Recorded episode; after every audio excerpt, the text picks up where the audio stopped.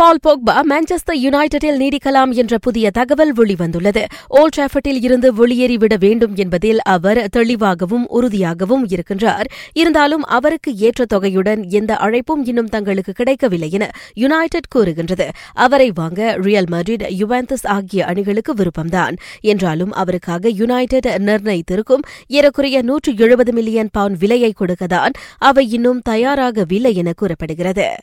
Everton Manchester city வீரர் ஃபெபியன் ஜால்ஃபை மூன்றாண்டு கால அடிப்படையில் ஒப்பந்தம் செய்திருப்பதை உறுதிப்படுத்தியிருக்கின்றது கசக்ஸ்தானில் மாற்றுத்திறனாளிகளுக்கான உலக பாரா பவர் லிப்டிங் போட்டியில் மலேசியா சாதனை படைத்திருக்கின்றது தேசிய பாரா வீரர் போனி புனியாவ் குஸ்டின் அறுபத்தைந்து கிலோகிராம் பிரிவில் தங்கப்பதக்கம் வென்று அசத்தியிருக்கின்றார் for a junior world record.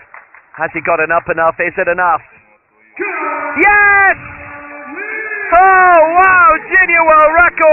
இதன் வழி பத்தொன்பது வயது போனி ஈராயிரத்து இருபது டோக்கியோ ஒலிம்பிக் போட்டிக்கும் தகுதி பெற்றுள்ளார்.